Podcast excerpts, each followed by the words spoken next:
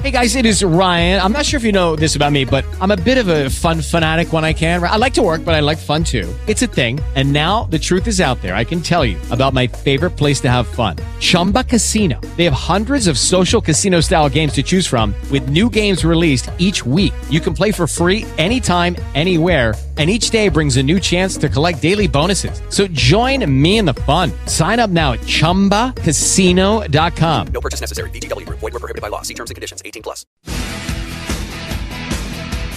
Doctor, doctor, give me the news. I got a bad case of loving you. K F I A M six forty. You have Doctor Wendy Walsh with you. This is the Doctor Wendy Walsh Show. I want you to sit back because in the next two hours, I am going to talk about our relationships and not only our intimate romantic relationships, but what happens when we get into a relationship with somebody who's damaged, whether that is our personal relationship or whether it is a leader. Yeah, I said it. There are so many similarities between the manipulation, the uh, ways that President Donald Trump seduced a kind of lover. And it's so similar to how malignant narcissists in romantic relationships. And I'm going to make a comparison so that we can understand the psychological d- dynamics of the pain that our country is experiencing. This is not a blame the Trump voter show. I want to make this very clear. This is so that we can have some understanding with all of us in this country, our divided relationship. There's some basic psychological principles that I want to talk about. Before we get to it, though, let us do our roll call. Zach, do we have you there on the board? Absolutely. How are you doing? Good. How are you, Zach? Fantastic. Are you staying safe? Absolutely. Quarantined? Oh, yes. Good. Claudette, you're in the newsroom? Hi, Doctor Wendy. I am. How are you? Uh, good. Well, lonely. So I'm glad you're here. You Thank know, you. I'm, I'm here at my kitchen table, just one seventeen-year-old in her bedroom looking at TikTok all day long. And we're together, uh, Doctor Wendy. Don't worry. Just at a distance. Exactly. We're here. And do we have Kayla or Morgan? Do we have either producer on mic today? Yeah, hey, it's Morgan. I'm here, and I think hi. Kayla's producing from home. Ah, hi, Kayla, if you can hear us. I know we don't have you on mic. Hi, Morgan. H- how have you been holding up? I'm doing good. I'm kind of tired of being in my house again, you know. Everybody is. You know, a friend of mine called me today. She was driving to Santa Barbara just to get out and look at the ocean, not even to socialize, because she just couldn't stand just walking around her own neighborhood. Like, she said, all I've been doing is cooking and walking my dog. Cooking, walking my dog, and working, of course, from home, as we all are. So sometimes we really just need a change of scenery. So I do recommend that people go for a drive in their car and just look at other people's neighborhoods. It can make you feel better. Um, well, we're here.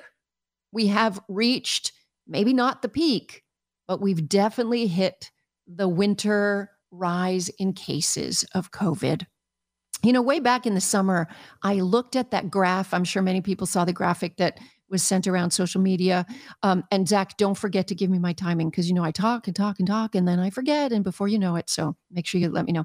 Um, and uh, the graph sh- compared the nineteen eighteen Spanish flu pandemic, which started exactly at the same time as ours did in March of nineteen eighteen or nineteen. What I'm, I'm Someone's going to have to correct me on social media if I said it wrong.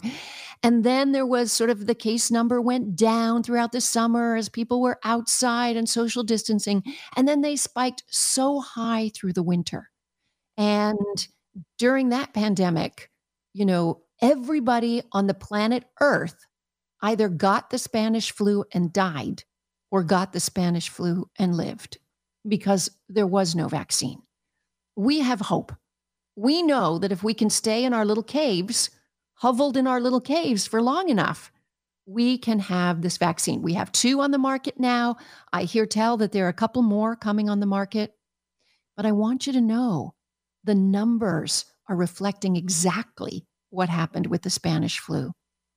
In Los Angeles alone yesterday, two hundred twenty-one people died. two hundred twenty-one people died of COVID. All told, we have more than twelve thousand in L A. Also this week, the positivity rate. So about eighty thousand people in L A went out and got COVID tests. And the average positive testing was over twenty percent. So eighty thousand, I think, is a strong enough number to generalize around the population. So basically that means that of all the people you run into, walking past while you're running, in the grocery store, in Home Depot, in Costco, wherever, you can assume that two out of ten are infectious. That's how real this is right now. So why is the traffic so heavy? Remember in March when the animals and birds took over and the sky got blue and we had a much lower case rate than now?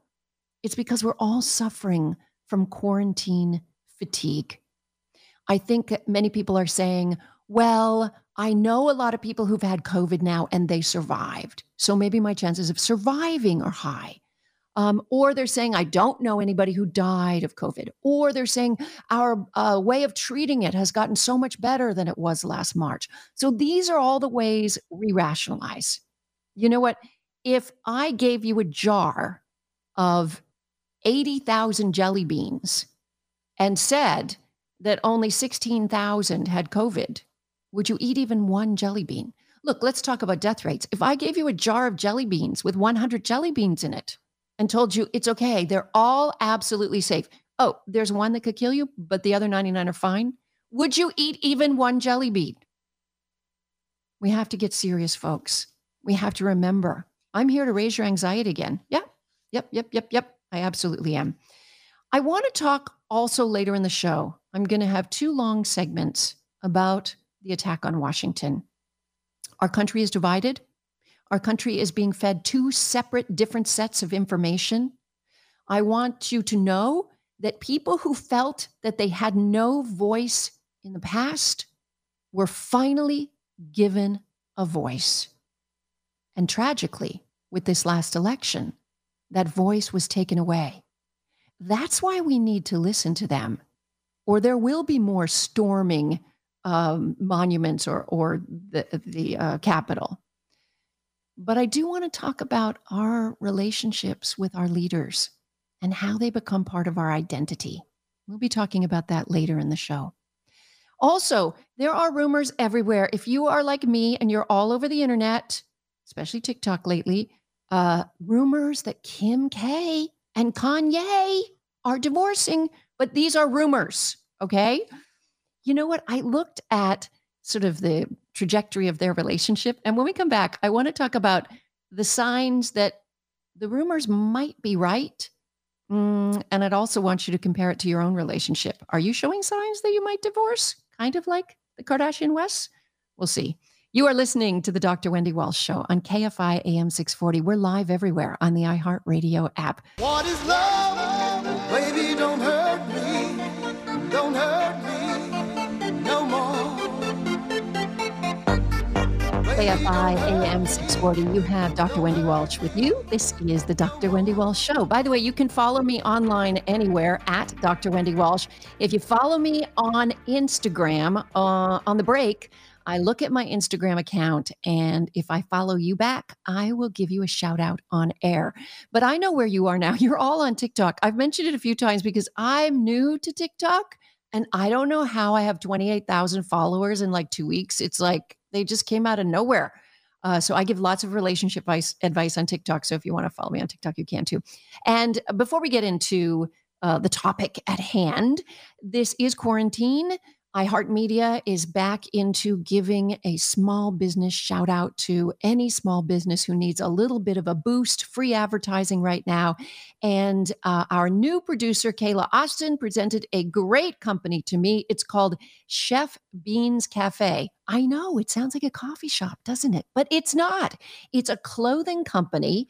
And on their t-shirts, hats, and hoodies, it has the words, oh, and face masks, uh, be intentional. And it's reminding people that we all have to be intentional in everything we do, in what we consume, in the books we read, in the conversations we have. And so every article of clothing uh, also provides a meal for someone experiencing homelessness. Isn't this great? It's a double give. You get a really cool sweatshirt or t-shirt, and then a meal for somebody who needs it. You go to chef beans dot com. That's chef, C H E F, B E A N Z. B E A N Z. I almost said Z because I'm Canadian, right? chef beans dot com. On Instagram, chef underscore beans. Uh, they deliver all throughout California and nationwide. So that's our small business shout out. Check them out. Okay. That is said. So my seventeen-year-old last night, we were walking out to get our takeout for dinner. I mostly cook, folks, okay? But, you know, a few nights a week, I'm like, let's just go get some takeout. And she says, Mom, do you know that Kim Kardashian is getting divorced? That's her way of saying it. Of course, I go and into a deep Google and find out that it's rumors at this point. And the rumor mill has gone crazy with stuff that's not true. I'm going to throw out the stuff that I believe is not true right away because it's just so wild. There is a famous online makeup artist. Well, he's in the real world, uh, but he's very famous online as well. Uh, makeup artist named Jeffree Star. And he happens to be in Jackson, Wyoming. And Kanye West happens to be in Jackson, Wyoming. And so the gossip mill online has somehow shipped them. That's a short form for relationship to them, and says that Kanye is having an affair. I don't think this is true at all by any means. It's just a rumor. Uh, but there have been signs. Like, do you ever notice, like, you know, a couple's getting divorced long before they announce it? And sometimes long before they even know they're getting a divorce. There are all these signs, right? And I'm seeing these signs with uh, Kim and Kanye, Kim Kanye, Kardashian West. Uh, so Kim and Kanye began their relationship way back in two thousand eleven. They got married three years later. They have four children. Now, she only, I think, carried one. Um, they had rented wombs for some of the others. Why not? Um, North is seven. Saint is five. Chicago is two. And Psalm is just nineteen months. So we know that they're one of the most, probably the most famous couple in the world. And so what we do know, we do know that Kanye has been very open about his mental health issues. He's been apparently diagnosed with bipolar disorder. Um, Kim has been very supportive. If you haven't seen the interview with him on the David Letterman show on Netflix, uh, this guest needs no introduction, that show, you can see when the camera catches Kim in the audience, such deep love, authentic love for him. And he talks very candidly about his mental health stuff. So the first sign that a couple is getting divorced is, of course, when they start saying things, bad things about their spouse. Now, Kanye, you can kind of give him a pass because she's even said, hey, we want some privacy because he's suffering.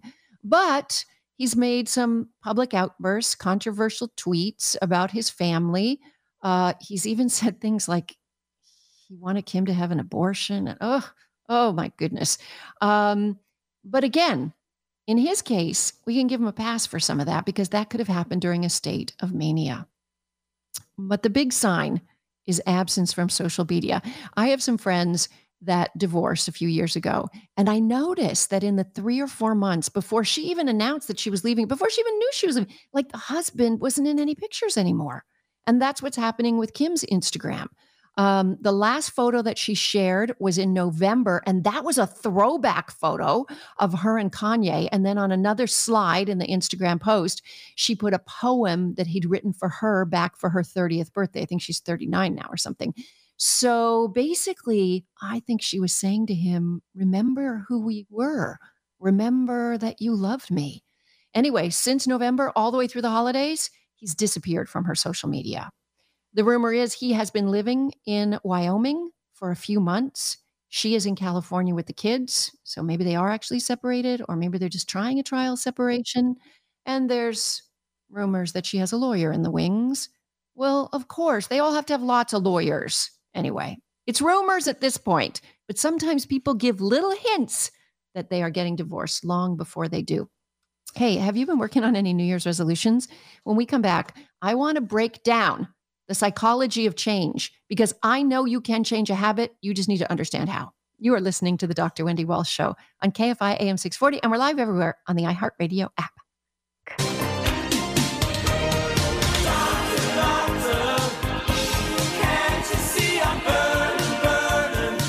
K F I A M six forty. This is Doctor Wendy Walsh. You have the Doctor Wendy Walsh Show here. And before we get to your New Year's resolutions, can we talk about reducing stress? I have a funny story to tell you. So uh, during COVID, I have not been eating as well as my doctors would like. I have been exercising less, but my blood work. Lucky Land Casino, asking people, what's the weirdest place you've gotten lucky? Lucky? In line at the deli, I guess? Aha, in my dentist's office. More than once, actually. Do I have to say? Yes, you do. In the car, before my kids' P T A meeting. Really? Yes. Excuse me, what's the weirdest place you've gotten lucky? I never win and tell. Well, there you have it. You can get lucky anywhere, playing at Lucky Land Slots dot com. Play for free right now. Are you feeling lucky? No purchase necessary. Void where prohibited by law. eighteen plus. Terms and conditions apply. See website for details. Got better. I had to analyze that. What changed in my life? It was my interaction with the environment. I wasn't driving as much, dealing with all the stress on the freeways. I wasn't like, you know, having to rush, rush, rush to all my very many jobs. And so I wanted to invite a guest on who understands uh, intrinsically the connection between our minds and our environment. And the guest I would like to welcome is Doctor Caroline Leaf. Hi, Doctor Leaf. How are you? Hi, Doctor Wendy. I'm so good. Thank you. How are you? Good, good, good. Now, you are a cognitive neuroscientist. You people may have read her books. She has books called Switch on Your Brain, Think, Learn, Succeed, Think and Eat Yourself Smart. I need to be doing more of that. Um, and your newest book is called one oh one Ways to Be Less Stressed. Okay, I only need a few, but am I right? Did you hear my story that just by getting off the freeways, I got healthier? Oh, I, I did. And I thought that was such a great thing that you said, because we, we live in a world of hurry sickness. And one of the things that COVID has definitely changed in our lives is that we slow down and we have more time to think deeply. And, you know, I'm so glad you said what you said, because our mind is ninety percent, ninety to ninety percent of who we, ninety to ninety-nine percent of who we are. And if we are calmer and quieter and not in hurry sickness and, as you said, zooming from job to job and just constantly caught up in, in all those stresses, when we slow down and we give our mind a chance to actually work like it should, our body will respond accordingly. And that's what you've experienced. That's why your blood work was better. So that was a great story that you told. Yeah, and my doctor couldn't believe it. And she's like, she had me on the keto, my cardiologist has me on the keto diet, and we would watch my numbers every ninety days. And, and she would, I would have so much stress about what I was putting in my mouth all the time. And oh, when I gosh. threw caution to the wind and decided to just be happy now, I still eat a healthy diet that's mostly fruits and vegetables and protein. It's not like I suddenly carbo loaded, but yeah. I'm not getting mad at myself for the odd little piece of bread, right? Oh, and I'm so glad you said that. That's, that's, that's more important than anything else, is actually how we manage our mind. And that's really what all my work is about, is my, we can do all the diets, as you said, all the keto, I do it too. You can get so caught up in the numbers, so caught up in the regimens, that you actually aren't relaxed. And then when your mind's not relaxed, immediately within milliseconds, your blood work, your brain, everything is responding negatively. And, you know, when you calm down, as you experience, your blood work changes, your brain changes, everything about you physically changes. And people don't realize this. Mind is so malleable, and mind needs to be managed. And mind is everything. It's the first cause. And if you don't manage our mind, we can do all the numbers and all the exercise and all the diets, and our numbers will go, our blood will go crazy, and our body will go crazy. Now, we don't have time for you to tell me one oh one ways to be less stressed, but could you give us a few? Well, the first thing that is, Wendy, for me is the most important is, is basically mind management. So it's self-regulating what you're thinking, feeling, and choosing. And interestingly enough, we see from neuroscience and mind-brain research that we can actually do that every ten seconds. So, and I know that sounds like a tall order, but we literally are able to manage our minds, and it, our minds are malleable. So if we if we become more self-regulated, it means that we literally must stand back and observe ourselves and say, okay, what am I thinking, feeling, and choosing in this moment in response to the conversation I'm having, to the uh, decision I'm about to make about work, or the decision about food or exercise. It's managing the mind behind whatever it is that you're doing is the most important over overarching technique. You and know what happened, Doctor Leaf? When you just said that, the ten-second check-in, the first thought I had is, well, that sounds impractical. And then I thought, well, pay attention. What, what's going right on? Just focus on exactly what she's saying and nothing else. And I felt my brain relax, like a muscle relaxing. That's fantastic, and that's that's exactly what happens, because your brain will just do what your body tells it to, what your mind, sorry, your brain will do what your mind tells it to do.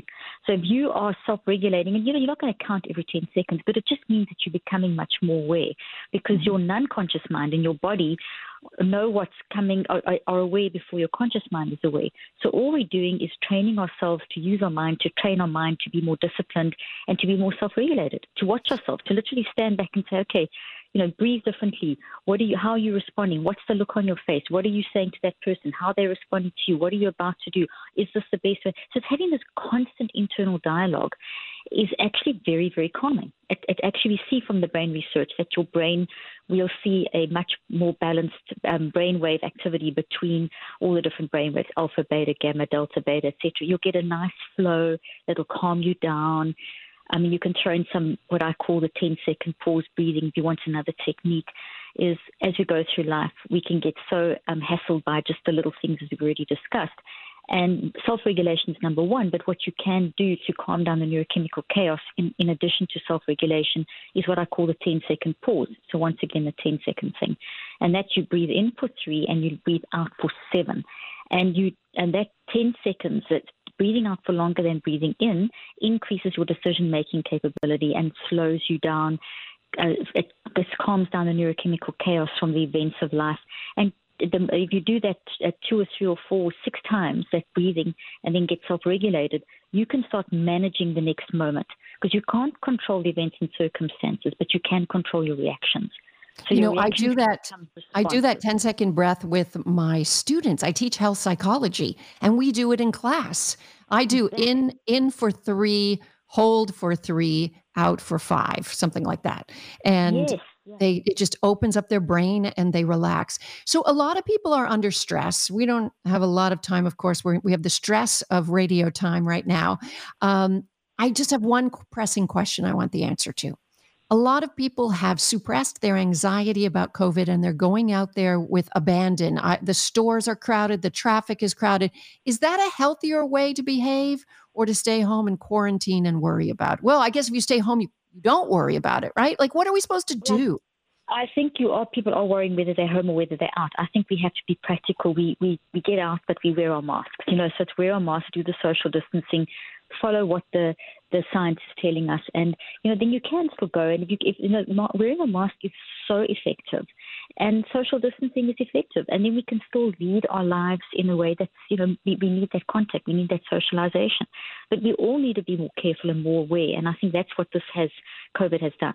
But staying at home and worrying and uh, is, is worse than actually going out and worrying. So, right. You know, worrying is not going to help. So it's follow what we know, guidelines, you know, and trust those guidelines. Well, thank you and so much for joining us, Doctor Caroline Leaf. Her new book is called one oh one Ways to Be Less Stressed, Simple Self-Care Strategies to Boost Your Mind, Mood, and Mental Health. You want to go online and get that book, one oh one Ways to Be Less Stressed. Thank you, Doctor Leaf. So nice to thank meet you. Thank you so much. Thank All right, you. Take care. Bye. When we come back, let's get to your New Year's resolutions. Are you trying to make some change? Because I know how you can change a habit and make it actually stick. Let's talk about this when we come back. You're listening to the Doctor Wendy Walsh Show on K F I A M six forty. Oh, help me, please, doctor. I'm damaged.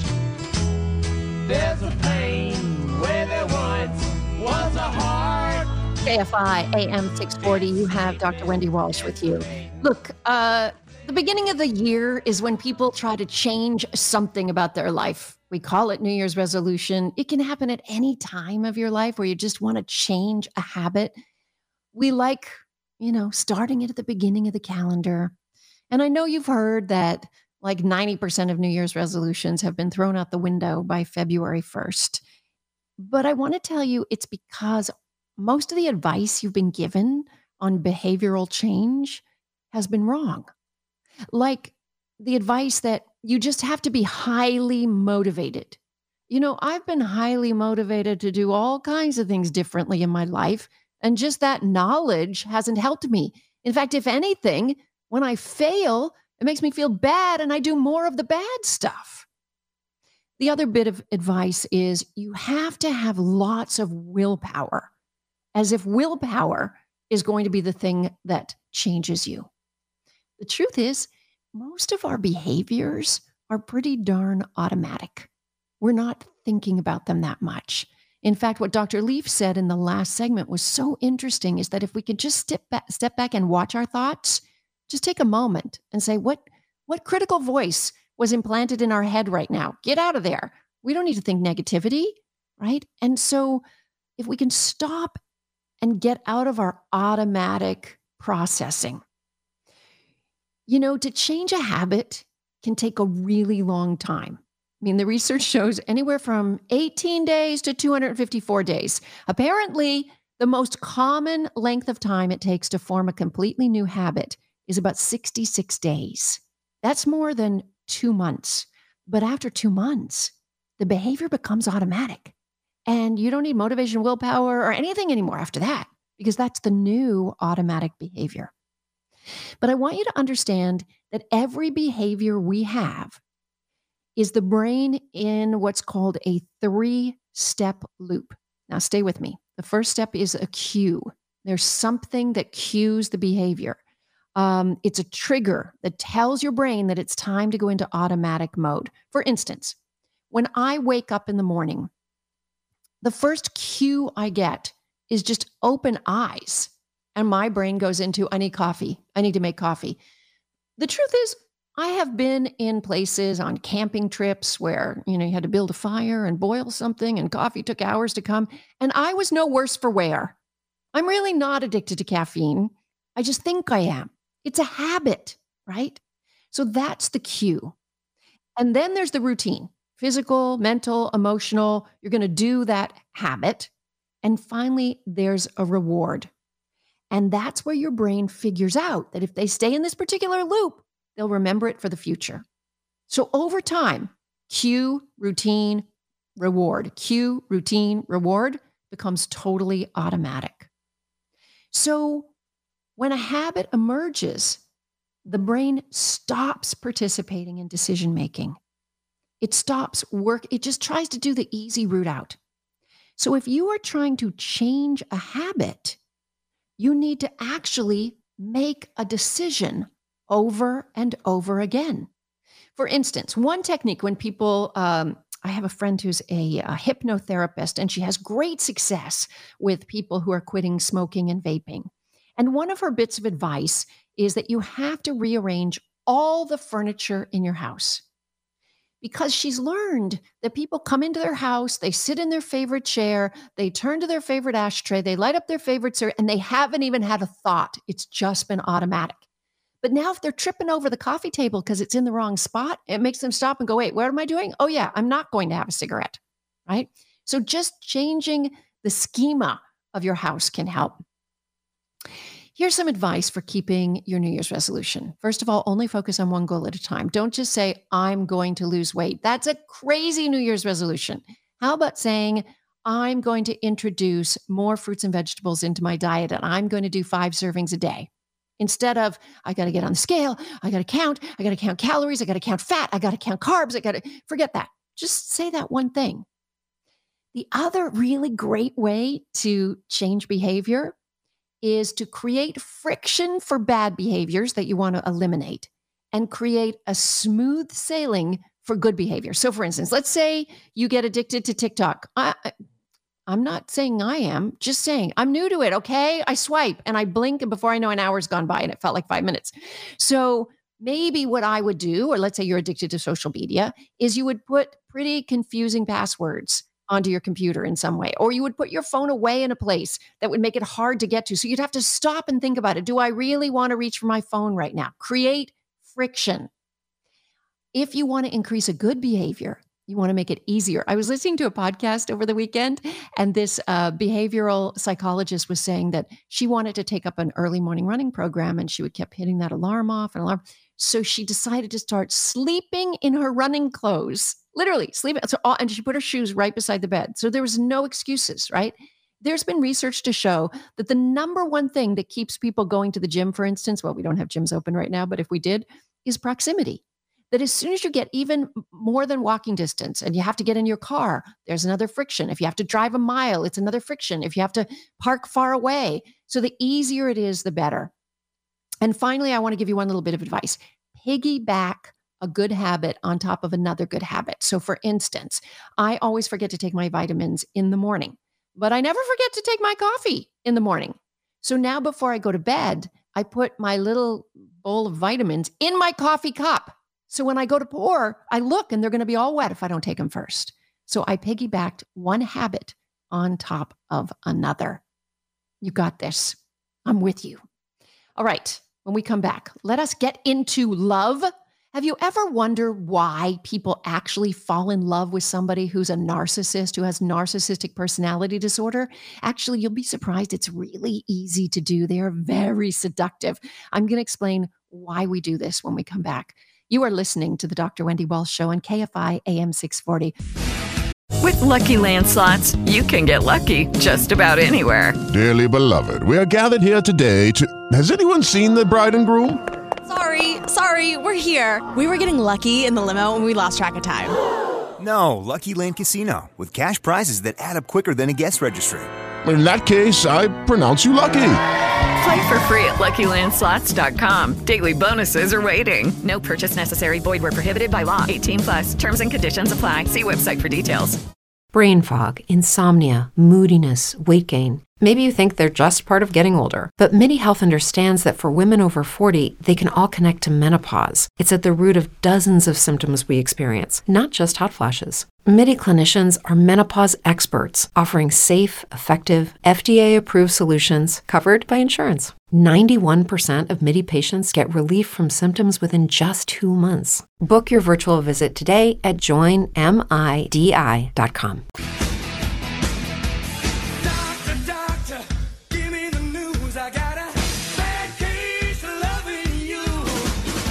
Hi, A M six forty, you have Doctor Wendy Walsh with you. This is the Doctor Wendy Walsh Show.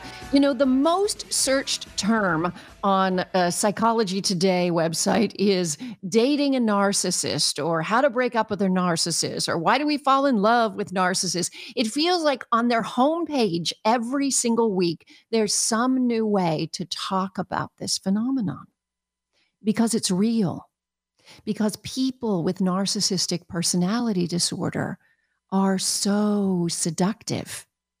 And plenty of people get into relationships with them, and narcissism knows no gender, by the way. They get in relationships with them and it turns so bad, they lose their identity. And the reason why I want to talk about relationships with narcissists in our most intimate personal relationships is because for many people who were involved in the violence or the protests at the Capitol, they unknowingly were in a kind of traumatic bond with their leader. I mean, not all the people that were there were extremists or violent people.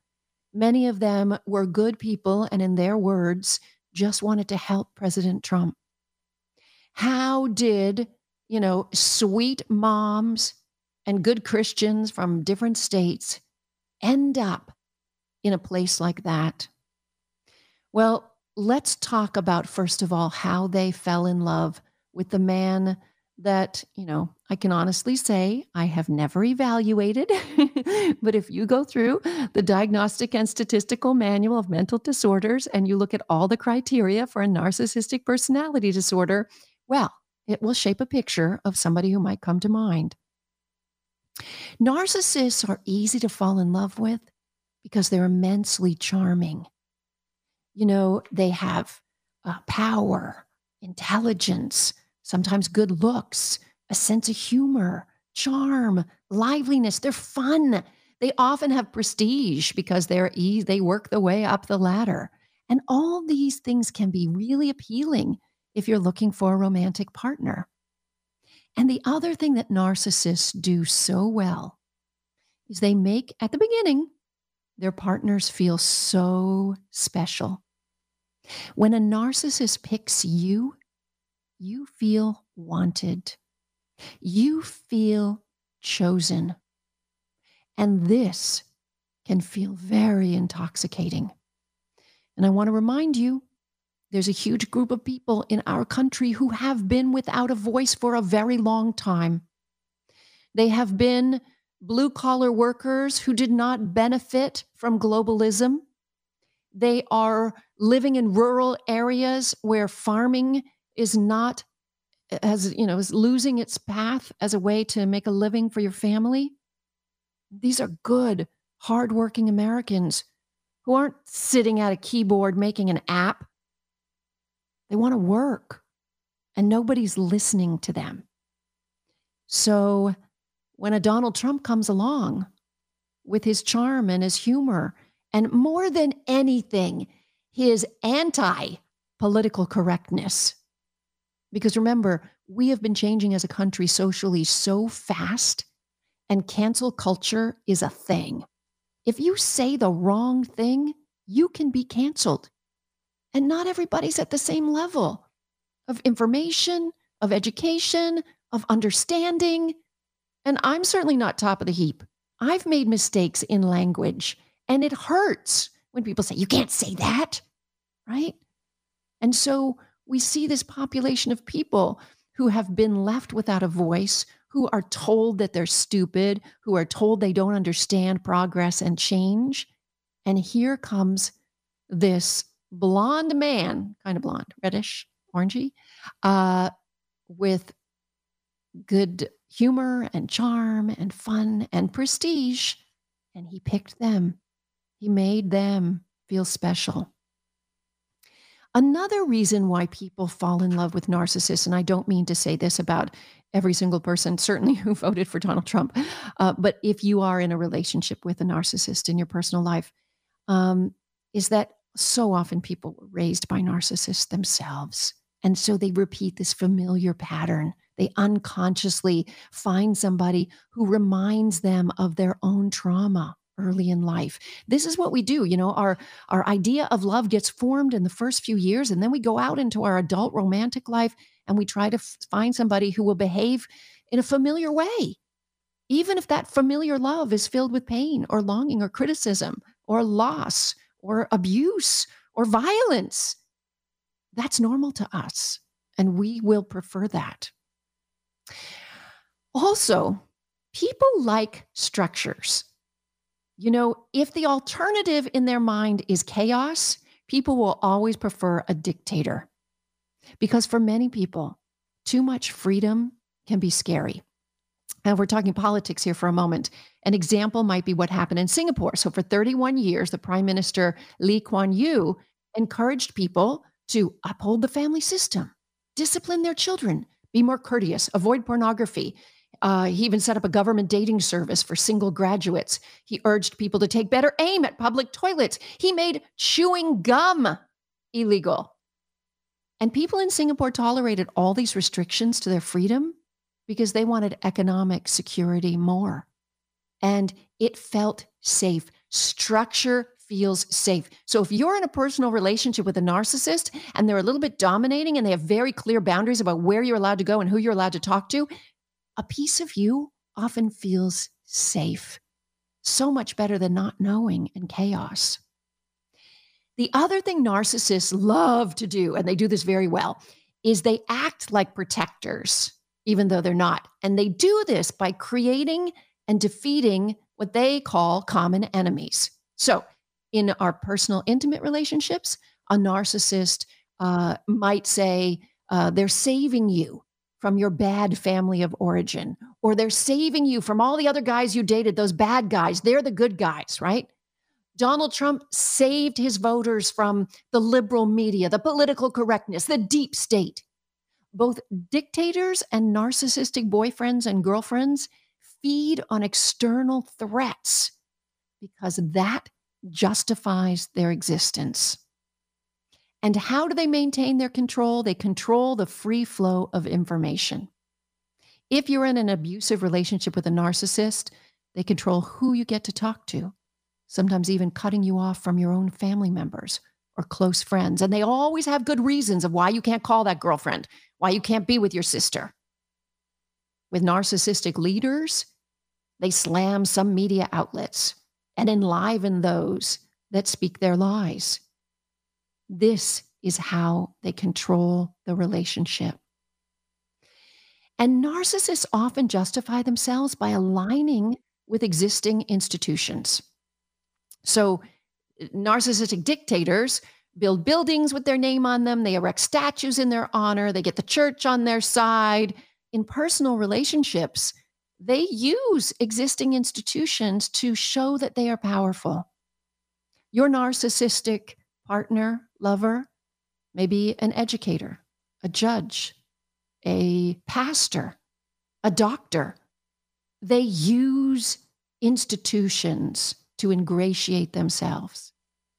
So in the same way that Donald Trump's buildings bearing his name, uh, you also know people who have offices plastered with framed degrees or rooms full of trophies or religious icons everywhere. It's the same thing. When we come back, I want to talk about how you can get yourself free from the narcissist you are in a relationship with. It is not easy, but I have some tender advice for you. You are listening to the Doctor Wendy Walsh Show on K F I A M six forty.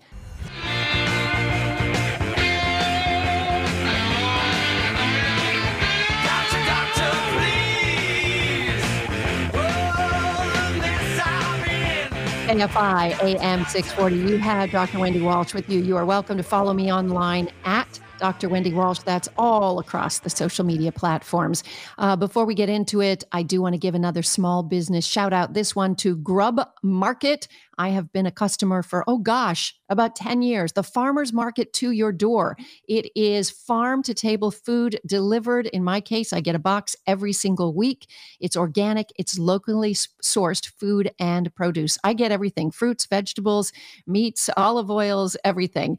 Grub Market is committed to providing you with the best grocery experience possible. And I can attest to this. The prices are way cheaper than a grocery store. I actually took my box one time to a well-known grocery store and I weighed everything and compared it to the prices on the rack. And I saved about forty percent. So just letting you know, grub market dot com is where you can go. All right. Um, question. Are you in a relationship with a narcissist? Are you asking yourself, well, I don't know if they're really a narcissist or not. So why don't I just go through what the symptoms are? One is diagnosed to have a narcissistic personality disorder if they have at least five of the following. There are nine. Get ready. One, has a grandiose sense of self-importance, exaggerates achievements and talents. Two, is preoccupied with fantasies of unlimited success, power, brilliance. Three, believes that he or she is special and unique. Four, requires excessive admiration.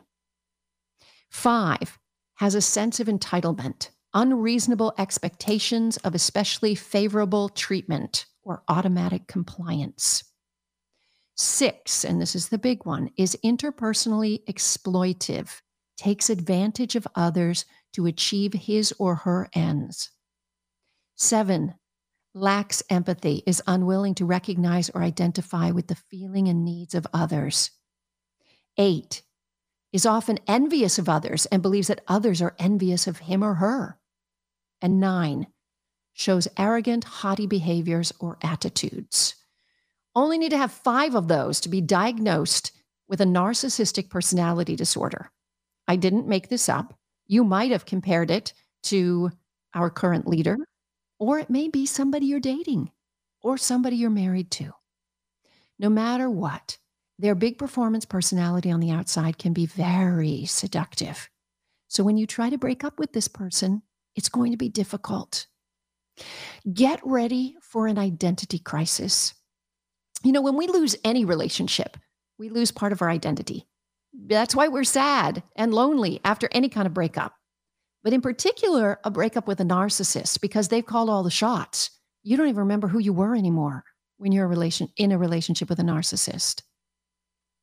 You also have to understand you're going to have to tolerate what's called cognitive dissonance. That means you do things and you allow things that you wouldn't have imagined before you met this person. And so what happens is you start to feel shame and your self-esteem declines. And you wonder what happened to that happy, self-respecting, confident person you were before you met that person. And I'm here to tell you, you need to let go of shame. You don't even have to admit that you were wrong. This manipulation was not your fault. Trust me, these people are like a drug, and they have a way of sucking you in. Hey, Doctor Wendy, questions yes. for you. Is there such thing as like a masked narcissist where it's like you don't know from the get-go who you're dealing with? And then you never know from the get-go. That's what they're so good at, because they have such a great performance personality, and that's why they're so seductive. You often don't know until you could, until you're so deep into it. You've quit your job, you've left your family, you've moved to another city for this person because it's so perfect, it feels so perfect. And then you realize they really didn't have empathy. They pretended to care about you. They just tried to make you feel special. Do they and- realize they're narcissists? No. Remember, the belief, uh, the underbelly of all narcissism is self-loathing, and they can't tolerate actually having those feelings bubble up at all, that they're bad in any way. Usually it comes from parents who told them they were bad all the time. So they had to develop this protective personality on the outside. And so anybody that reminds them even a little bit that they're a flawed human, which we are all flawed humans, we all have to walk out every single day knowing that we're not perfect. We are imperfect people, but not a narcissist. They can't tolerate that. So they don't go to therapy unless the a, a judge sends them, right? Unless the court sends them. And they're really, really, really difficult to treat. So don't sit there thinking you can love a narcissist to death and they'll finally be able to calm down. And I do want to say something else. Don't judge yourself if it takes time. Did you know women in domestic violence relationships, usually with narcissists, um, it takes them seven times of violence before the average woman leaves. That's the average. So it takes time. Now, remember this, narcissists are also codependent. They need you as much as you need them. So when you first start to distance yourself from them, they will do whatever it takes to pull you back in, because they don't realize it, but they don't want to be abandoned. They will attempt to suck you back in with kindness, with charm, or with blame and guilt trips, or threats, or punishments, or neediness, or promises, or pleas. They will do whatever it takes to control you so they can win you back. Judy was boring. Hello. Then Judy discovered Chumba Casino dot com. It's my little escape. Now Judy's the life of the party. Oh, baby, mama's bringing home the bacon. Whoa, take it easy, Judy. The Chumba life is for everybody. So go to Chumba Casino dot com and play over one hundred casino-style games. Join today and play for free for your chance to redeem some serious prizes. Chumba Casino dot com. No purchase necessary. Void where prohibited by law. eighteen plus terms and conditions apply. See website for details. Brain fog, insomnia, moodiness, achy joints, weight gain. Maybe you're thinking they're all just part of getting older. Or that's what your doctor tells you. But MIDI Health understands that for women over forty, they can all be connected. Hormonal changes that happen during perimenopause and menopause are at the root of dozens of symptoms women experience, not just hot flashes. MIDI specializes in compassionate care for women in menopause. Their solutions are safe, effective, and F D A approved. Plus, they're covered by insurance. A convenient telehealth visit with a MIDI clinician can be your first step to getting personalized care. They'll tailor a treatment plan for your symptoms and health history so you can get back to feeling great. ninety-one percent of MIDI patients get relief from symptoms within just two months. When your body changes, your care should too. Book your virtual visit today at join midi dot com. That's join midi dot com. So what do you do? You have to create a life aside from your relationship with this person. Foster your relationship with friends, your hobby, your work, other interests. Get busy reshaping your identity. Remember, our identities are partly based on all the relationships we have with people. And you've got to build your self-esteem. Learn to value yourself. Honor your needs, your feelings. You deserve to be truly loved. And learn how to set boundaries. And yes, block them on social media. Yes, change your phone number if you have to. Set boundaries. And also nurture yourself. You know what? This person made you feel so special. And now it's time for you to make yourself feel special, because you really, really do deserve it. So whether it's your personal relationship with a lover, or whether it's your relationship with a leader, and all political leaders have some degree of narcissism, maybe not malignant narcissism. Sometimes we have to work to stay separate psychologically. One way that you might be able to do that, for those of you who are bent that way, is through religion. When we come back, there's new research on the psychological benefits of religion. You got to hear this. Doctor, doctor, can't you see I'm burning, burning? K F I A M six forty, you have Doctor Wendy Walsh with you. Can we talk religion? Like, I'm talking about all the hot topics tonight, right? Politics, religion, next it'll be sex. It actually is going to be sex. Um, you know, I go there. I've spent my entire life asking the question, why? Why do people do what they do? Why are people protective? Why are relationships that way? And um, if you haven't listened to my podcast, Mating Matters, we actually do have an entire episode on religion, the evolution of religion. It's all evolutionary psychology. Mating Matters is wherever you get your podcasts. And that particular episode is called The God Who Clubs.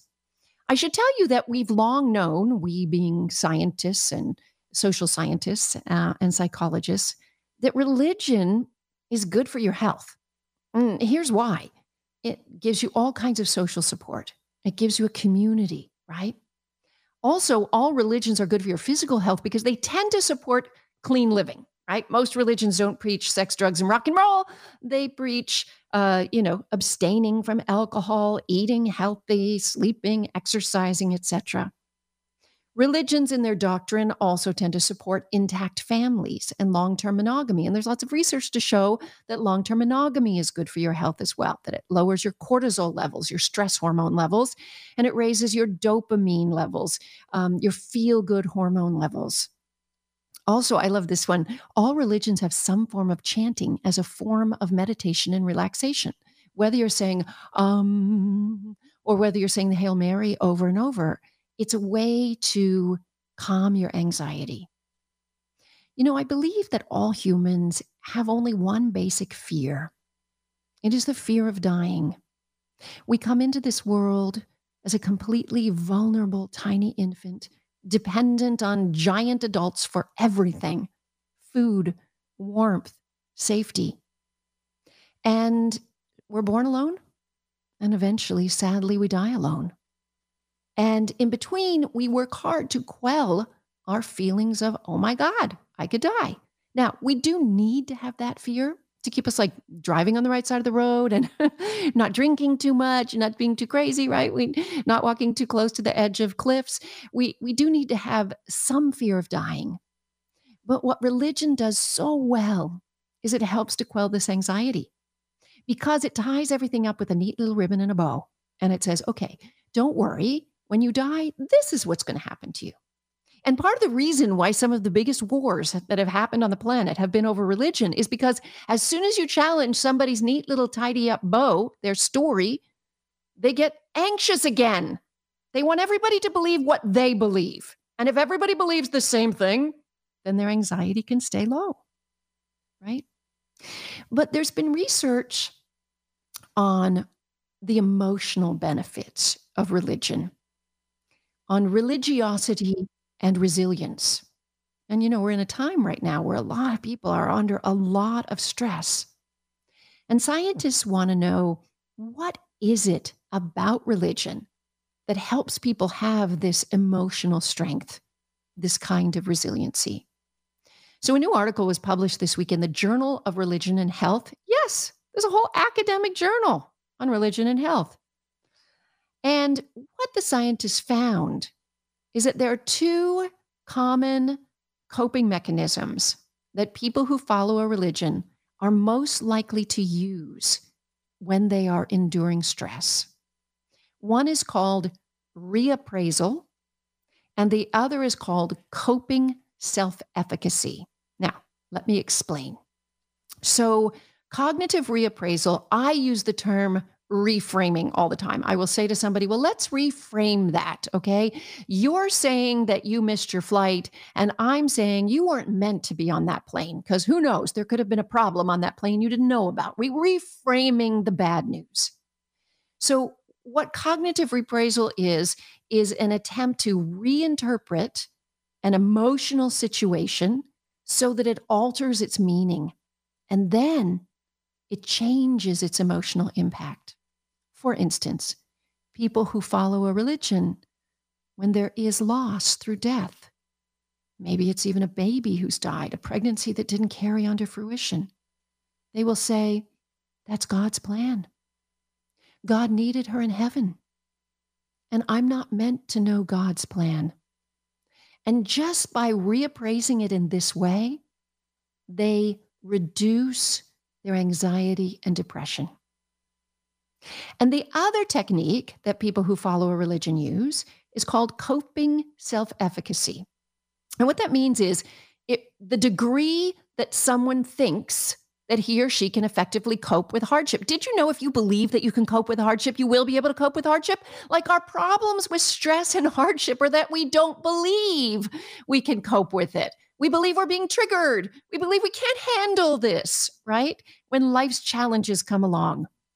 But people who have a religious belief will say, I'm strong. I'm not alone. I've got God with me. I've got God. God's got my back in this. And those two techniques can be used whether you follow a religion or not, right? You can reframe a situation and find goodness in loss. As I say sometimes, tragically but true, some people even told jokes in Auschwitz, right?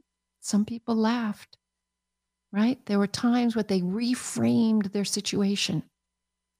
And coping self-efficacy, come on. We all know that deep inside us, there is a well of strength. And I promise you, you can get through this. Whatever you're going through, you can get through this. When we come back, I have some emailed or social media message questions from listeners on their relationships. Um, why don't I answer a few? You are listening to the Doctor Wendy Walsh Show on K F I A M six forty. We're live everywhere on the iHeartRadio app. Help me, please, doctor. I'm damaged. There's a pain where there once was a heart. K F I A M six forty. You have Doctor Wendy Walsh with you. We're in the home stretch of the Doctor Wendy Walsh Show, and I try to leave a little time to answer some of your questions. And I know you guys are shy. You don't like to call in and talk on the radio about your private, intimate relationships. So thank you for entrusting me by sending me messages on my social media at Doctor Wendy Walsh. So I find messages on Facebook. I find them on Instagram. I find them private messages on Twitter. I I've, I don't see them all because there's a lot of stuff coming at me, but I scroll around and sometimes I see stuff and I go, oh, we should address this. Other people might be going through that. All right. So let's start with the first one. The first listener says, hello, Doctor Wendy Walsh. I need some relationship advice. I'm going through a tough time with my ex. We broke up in two thousand eighteen because there were allegations that I was cheating. Then she left me. Since then, I've been trying so hard to get her back, but it's not easy because we only talk over the phone due to distance. A few weeks back, she texted me saying, you lost me because you didn't see my worth when we were together. Now you think you're ready to be with me and you want me back. That's not being fair to me. I love this girl, doctor, and I want her back. Please help. All right, so we have a bunch of things to unpack here. I'm going to start with, I don't have enough information about these allegations that you were cheating. It sounds like, because you used the word allegations, that you weren't physically cheating, but I'm wondering if you were emotionally cheating. In other words, all those little side chit-chat relationships on social media or somebody at work who you were a little friendly with, sometimes that can make your partner feel very uncomfortable because it is possible to be emotionally unfaithful when you have intimacy with somebody else outside your relationship, emotional intimacy. So I don't know, but you know, maybe there was, you know, when there's smoke, there's fire. There was a little something that was happening. Now, you say you've been trying hard to get her back, but it's not so easy because you only talk over the phone due to distance. And it sounds like it's mostly texting at this point. Um, I just want to say, like, if you're not even in the same city and this is a long distance thing, this is going to be nearly impossible because if you do, quote unquote, get her back, how are you going to see her? It's not a real relationship. You really need to be in each other's face, in each other's space. And I think she's being really clear to de- you. She's telling you that you didn't see what she was worth back then. And now just because you want her back, that's also not being fair to her feelings. Maybe you should spend some time inquiring about her feelings, not her feelings about you, her feelings in general. How are you doing? What's going on in your life? How's that going for you? How's this going for you? Be sensitive, be caring, because it sounds like you're just saying, well, I want you back, so you should come back because that's what I want. And that's not going to convince anybody to come back. Um, the fact that she's at least texting you is a positive sign, but I don't feel good about this one. She's not in the same town. She's basically saying, you don't respect me or appreciate me. I don't know. But if you do anything, just show some empathy and some sensitivity to her and her feelings. And just stay there in the friend zone while you just be a good person and listen. She needs some time to talk, if she will talk to you. But thank you so much for writing. I know these are very sensitive things and it's hard. Okay, someone else wrote to me. They said, what would you tell someone who is in a long-term relationship headed towards marriage where sex has become little to non-existent due to the woman's lack of desire? The lack of sex is causing tension in the relationship. I don't know why, but I think a guy wrote me this. And I don't think it's a fictitious or hypothetical relationship. I think somebody's engaged, somebody's marching toward the altar, and the relationship is already, the passion has died down. You've probably been together a really long time. I do want to say this, that sex is never the problem. Sex is always the symptom of a problem.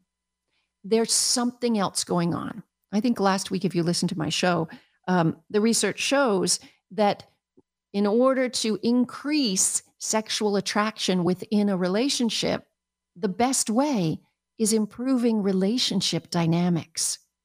So the first thing I would say to you is, it sounds like somebody needs to not march toward an altar, but march towards couples therapy because there's something going on.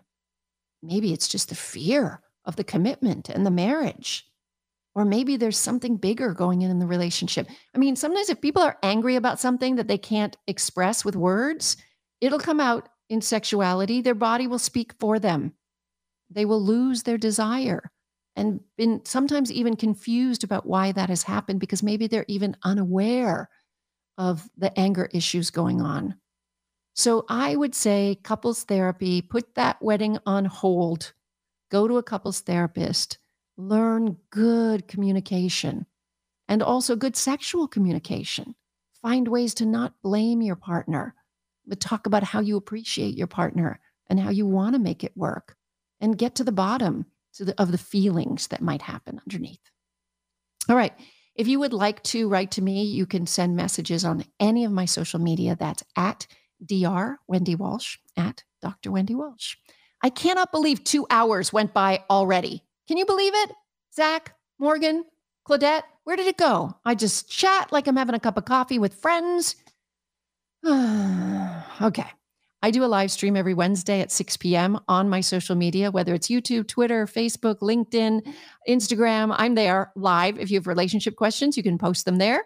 Uh, as well, I'm here every Sunday from four to six. You can also listen to my podcast, Mating Matters, wherever you get your podcasts. Thank you so much for being me, with me on this Sunday. Lucky Land Casino, asking people, what's the weirdest place you've gotten lucky? Lucky? In line at the deli, I guess? Aha, in my dentist's office.